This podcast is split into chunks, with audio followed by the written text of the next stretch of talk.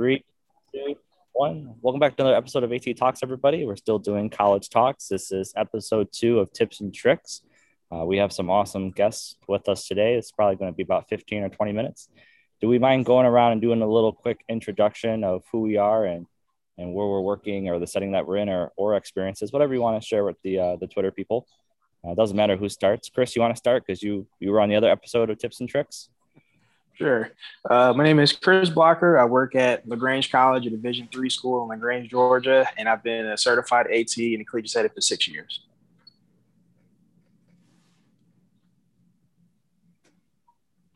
Uh, my name is Alicia Miller. I, I've been a certified athletic trainer for 20 years.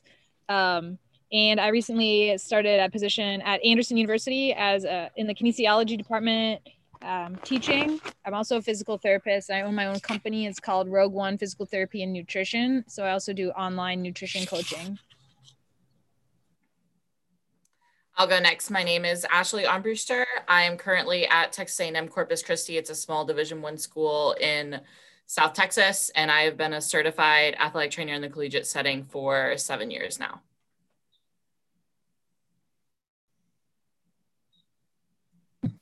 I'll go next. Um, my name is Eleni Rhodes. I'm finishing up my third year of certification and my first year in the collegiate setting as a full time athletic trainer. Um, and I'm currently working in South Carolina. I'm uh, Sal Cervantes, working at uh, University of the Incarnate Word in San Antonio, Texas. Uh, just recently took a position in this January as the uh, the director of sports medicine in the department, but been with UIW for four years, uh, going on my fifth year coming up. Uh, previously, before that, uh, served about nine years at a local high school as the head athletic trainer. All right, awesome. Thank you very much. So, what tips would you give someone like me who's worked their entire career in a high school that might be interested in going into the collegiate setting or maybe they're a student and they're doing that internship or they're just about to graduate and they want to go in the collegiate and they're looking for jobs or sending out resumes and cover letters. Uh, what type of advice or tips and tricks would you recommend?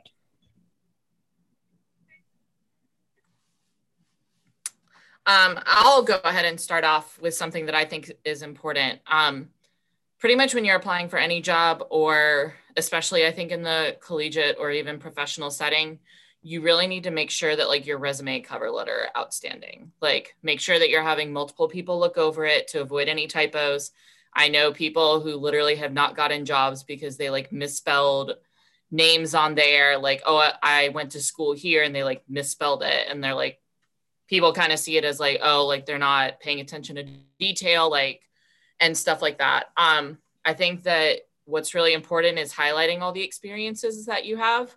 Um don't just put like for your clinical rotations like assisting in evaluations taping and rehab. Like put things there that are different than what like a standard athletic training student would do. So if you helped with a specific like surgical rehab or if you were in charge of something like make sure that you're highlighting those things that kind of make you stand out. Because if you just kind of list everything then it doesn't make anything seem more important than like someone else's resume who comes across um, and I would say for cover letters, um, the cover letter is not just rewriting your resume in a sentence form. Uh, you really want to be able to expound on things that you've written in your resume and talk about some experiences and also like talk about why you're looking for that specific position or why do you think you would be a good fit. Um, so I think it's kind of like the first thing because that's right off the bat, like you sending in a resume or cover letter. Now, would you happen to know any groups out there that have templates of resumes and cover letters that people could use that aren't very strong writers or just curious? Um, so you can like if you just Google resumes and cover letters, you can find a ton of examples. Um, I'm also a co-creator of a Twitter account called All Things AT. Um, and if you go on our website, we do have um, multiple resumes and cover letters that you can kind of look to, like looking at templates and looking how things are put out. So if you want to go visit that, um, I believe the handle is at all things AT. So if you want to check that out.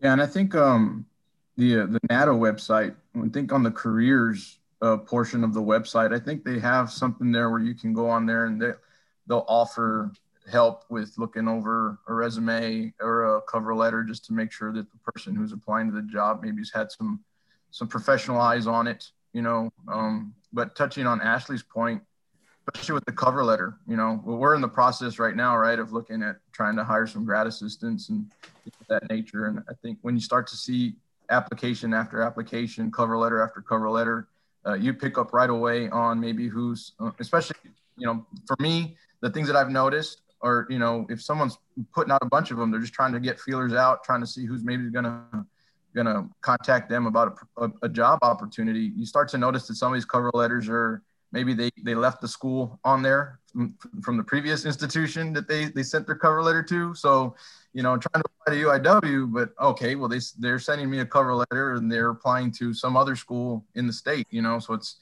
yeah, just having those fine eyes and, and making sure that, that they're, you know, that you're putting everything in there about the, the, the place you're applying to and making sure that, you know, maybe you get some people that you trust to kind of look it over once or twice before you just shoot it out and, send it. Because once, once you push send, it ain't, there's no going back, you know? So, you know, but uh, you know, just yeah, cover letter. Make sure that that thing is is you know you're you're selling yourself on paper, and we we want to you want to put through the exact uh, you know you, you want to make sure that people are realizing who who they're who they're reading about and, and, and selling yourself.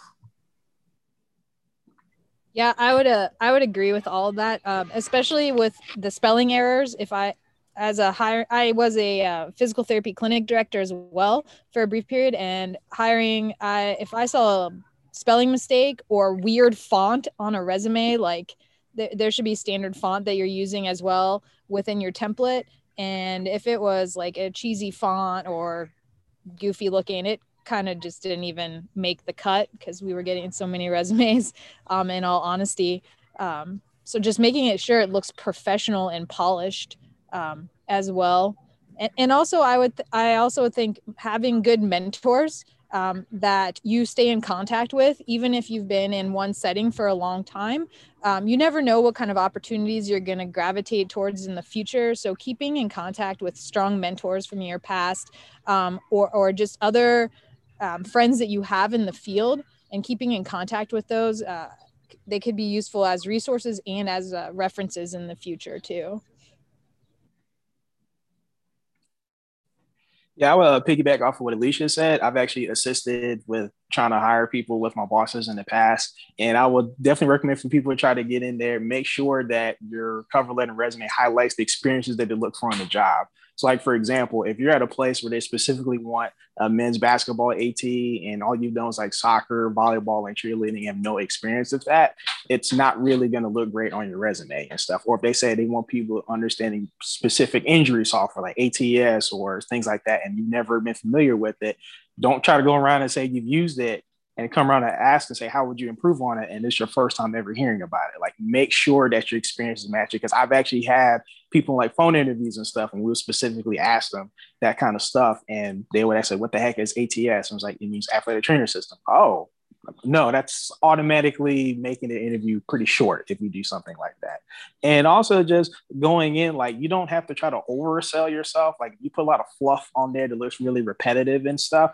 That's gonna show when you come up there because when we actually start checking references and stuff, and you say, "Oh, you've done this, that, and the other," but you've only done less than a third, that's going to put you behind the eight ball. So don't try to put up fluff just to try to fill up a page. And like how Alicia said, you have a mentor and stuff you haven't talked to in four years, and then even though you still even pursuing the profession anymore. Like that's not good. Because I've also told people in the past, like I've asked them, say, hey, would you mind being a good reference? Because you can actually have a reference, but they put you as a warning like I said, oh yeah, make sure he was a terrible student or his work ethics like that. I'll actually make sure, hey, would you mind being a positive reference? And it's a, it's weird that you worded that, but it's true because I don't want you to be a warning. I want you to encourage that you actually get the job. Because I've called people and say, oh yeah, he was great at this, but his documentation sucked, or you know, he had bad rapport for the students and the coaches, and you wonder why you don't get calls back from eight to nine jobs.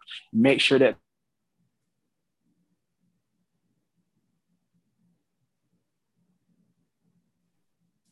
Hello? Are we still here? Yeah, I think. Oh, we lost. We lost Chris. Oh, he's back. I think. Are you back, Chris? Oh wow, that disappeared for that whole time. Hello. It was only a few seconds. Yeah, just a Yeah, few it wasn't. What what what about any any type of tips and tricks? Let's say you do the resume, you do the cover letter, you interview, they give you the job, and you're like, all right, I'm here, and they're like, all right, go ahead and go. And you're like, uh, okay. Uh, any tips and tricks for that, like starting the process, getting to know the athletes, getting with um, team physicians and standing orders, and or just, just anything that you go through to start a job. I, I think a big thing is asking a lot of questions um, and even asking to to shadow you know those first few days so that you can understand um, a little bit about how the program works um, contact points within the program um, and just being open right and being available um, to help out. Maybe it's not your sport but jump in if somebody needs help or somebody needs some assistance. That just it you know just it's a team environment right? So we all want to be good team members um, and you can learn a lot from just observing and helping out um, right off the bat i think. Yeah, that's that's a big part of it. I think, especially when you're looking at maybe jumping into the college setting, like you know, just personal experience for me. I worked at the high school for a number of years, and then when I got into the collegiate level, um, I think one of the, the things that I held on to was, you know, kind of trying to find that person that was already in the system and kind of just got some of their thoughts on on how to approach certain certain matters at the institution, at the school. You're going to find that uh, different schools, whether it's high school to high school, district to district, college to college, they're all going to have a certain way that they operate and do things. So it's definitely finding out what it is about that particular place that you're at. Um, you know, what do they do? What is their function? How do they work as a staff? How do they work as a department? How's the athletics department run? That kind of thing. And, just talking to all the individuals that you can communicate, communicate, communicate. Just you know, back and forth. Just be open about that kind of stuff because that's going to take you the longest way. Just making sure that you're open and people know that they can also come to you if you know if they ever have a question. Yeah, I think one big thing that separates collegiate from high school is that high school, a lot of athletic trainers are solo or there's only one or two of them. Collegiate, like you do feel like you're on your own a lot, but you do have a staff that you work with and you're constantly covering practices because this person has a doctor's appointment and like doing all this stuff. So I think especially the first couple of days, find someone. It doesn't necessarily have to be like the director of sports medicine, but find someone who's willing to answer all those questions for you. Cause I know like I this past job, I started three days before soccer season started. So it was like I had this one girl that I was like, hey, how does insurance work here? Like, hey, how do like what medicines do we have? Like, what are like, and she was my go-to on like these were, and it was really nice because they actually had a binder set up with a lot of our policies, procedures. Um, they had like nice like welcome to Corpus Christi, like here like good restaurants to go to and like things to do, which was also helpful. But like you can't be afraid of asking questions because nobody's seeing it as like, oh, you don't know how to do your job. Like, no, every institution has different ways on how they handle literally anything. Um, so I think just don't be afraid to ask questions because the sooner that you ask those questions, then you already have all that information and then you're not stumbling six months later because it's like, oh, I forgot to fill out this insurance for- claim form because I didn't know I had to do that or like different things like that that I've run into because I've been afraid of seeming stupid. But then I was like, oh, I really need to ask more questions in the beginning. Yeah, to piggyback off of Ashley, since I just did that this year, I um started my job in September and my girls were already starting practice. Like I hopped in because somebody was covering, asking questions to everybody else on staff and communicating with the staff I was going to be working with, whether that was my coaches, the new strength coach we had who got hired before I did, like and starting to talk to the athletes you have was really helpful. Um, my biggest thing was definitely asking questions to my coworkers because they had been there longer than me. So it helped uh, get everything started while it was already going. I would piggyback off of what Eleni said. Uh, you don't have to go in there and try to reinvent the wheel. So, like, if you go in there and there's a person that's been there for a long time, they have their certain way of doing things. If the things that that's like right in your wheelhouse and you feel comfortable with doing it, by all means, go for it. But if you're going there and say, "Oh yeah, we're used to having cupping and you know kinesio tape and stuff," and that's not in your wheelhouse and stuff, I mean, if you want to take the time to learn it, sure. But if it's not really something you're comfortable with or you don't agree with, but you have another method that works, do you. You don't have to necessarily go in to be the same person that you're replacing because, of course, they're going to compare. It's expect to be there for a while, but they brought you in for a reason. Your spin on things is what brought you values while you're there. That's why they assigned you to that sport. And also another thing, like people say, you don't have to go in and feel like you're alone. And also don't be too possessive of you just being with your sport. Like say my first job, I was strictly basketball AT, but also assist with other bunch of sports. So some people they say, oh well, you should stick with just your guys. Not really. There's six of us here. We can all help each other out. I don't want you just looking at the basketball people because what happens when you're out of season in March? You're just going to twiddle your thumbs for the next three months while everybody else is be. No, you're going to need all hands on deck when things come around. So don't be too tunnel vision just because you're so used to being with that sport. Everyone has a piece of the table, and we're all trying to get to the same goal. So. Yeah, I'm gonna I'm gonna piggyback off what you just said too as well. Like being humble I think is a big thing as far as when you're walking into a new situation. Like you may have some great experiences from your past or where you were before, but also being humble and just being able to, um, you know, like dive into something new and learn as well as give, but also to take um, as well.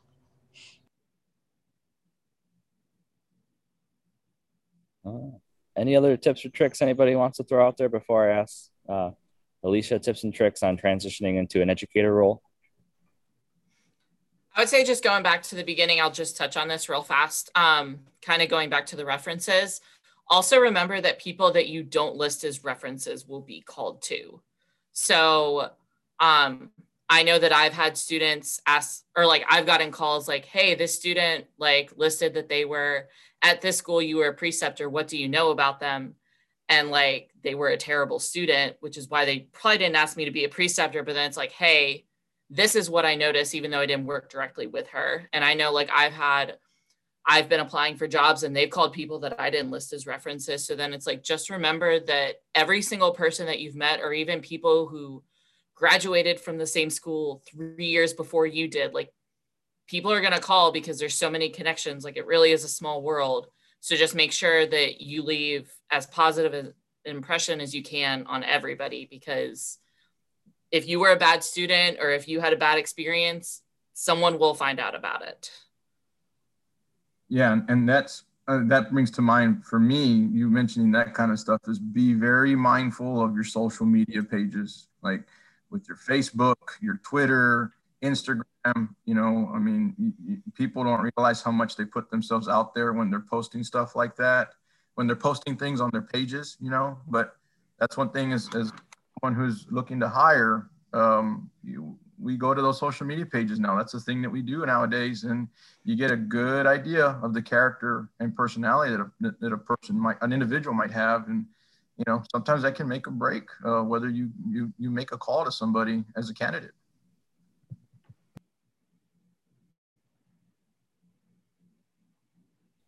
All right. Alicia, would you mind closing us out and just talking about uh, transitioning into that prof- like professor, educator type of role from an uh, from a non-educator role? Yeah, uh, sure. So I went from um, clinical staff physical therapist to educator role this past fall was my first um, semester at the at Anderson University. So we're in uh, Anderson, Indiana. It's a D3 school um, and I'm within the kinesiology department. So uh, exercise science, athletic training, some physical education classes as well. Um, honestly, I had no clue what I was doing. I had to ask a ton of questions. So I had the knowledge base from, you know, the rehab perspective and the injury prevention perspective um, and fitness and wellness, but I did not know how to use um, any of the electronic media that they use to teach as their teaching platform. Um, and I had gotten most of my semester assignments within three to four weeks of starting the semester. So it was a lot of um, rushing to put together everything we use on our Canvas build Canvas page is what our, our students, um, you know, PowerPoints, assignments, tests, and quizzes, um, we base all of our stuff off of. So the classroom time was amazing. The back end of that is you, there's a lot of prep work that I, you know, I didn't ever realize. Um, and I had great relationships with my professors in undergrad, and that was the reason I wanted to trans- transition back into an athletic training education role was the mentoring and the relationships that I had with my professors in undergrad. It was I went to West Virginia Wesleyan. It's a D2 school in Buckhannon, West Virginia. Um, and they were like mentors and now are peers and friends touch with almost all of the my professors from that period and that was what i wanted to do. I wanted to give back um, to my profession in that way and be a mentor for athletic training students. Um, so yeah i had to ask a ton of questions and i'm still learning a ton of things. Um, second semester was we were in person more um, so it was i felt like i was making more of those relationships and those connections with my students. Um, but really it was it was just about bringing my clinical knowledge to to, to teaching. Um, and, and, you can learn the the media side of it um, but you can't learn how to formulate relationships right? You have that's part of that is is just built within you um, and being intentional about forming relationships um, and working with the other professors like trying to figure out as far they're transitioning to a master's of athletic training program. So what does that look like? Where, where do we need to go um, and, and how do we what is our vision? So making sure that i could fit within that vision of what i was was teaching as well. Um, so i'm enjoying it. It was a totally different 360 to what i'm doing but it does take time for sure to go back into the education setting. Um, and i think as we grow I, hope to be in the athletic training room teaching from that perspective. Not, I don't think I'll have sport coverage at this point in my my time there, but from a teaching perspective, for sure. Um, well, uh, thank you very much, everybody, for sharing. Question. thank you for sharing your knowledge and experiences today on this Sunday afternoon. Um, I appreciate you coming on. Uh, we're probably going to have many more future episodes. Hopefully, I hope so. I would love to have everybody back uh, for, for future episodes. But thank you for coming on today and have a great rest of your Sunday and have a good week. And summer is almost here. Awesome. Appreciate it, Tom. Thank you, man. All right. So much. Good Thank luck you. with everyone. Appreciate it. Makes nice to meet you guys. Meeting you. Yep.